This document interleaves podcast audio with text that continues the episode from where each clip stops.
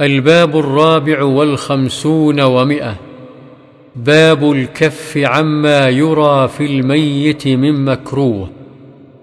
عن أبي رافع أسلم مولى رسول الله صلى الله عليه وسلم أن رسول الله صلى الله عليه وسلم قال من غسل ميتا فكتم عليه غفر الله له أربعين مرة. رواه الحاكم وقال صحيح على شرط مسلم.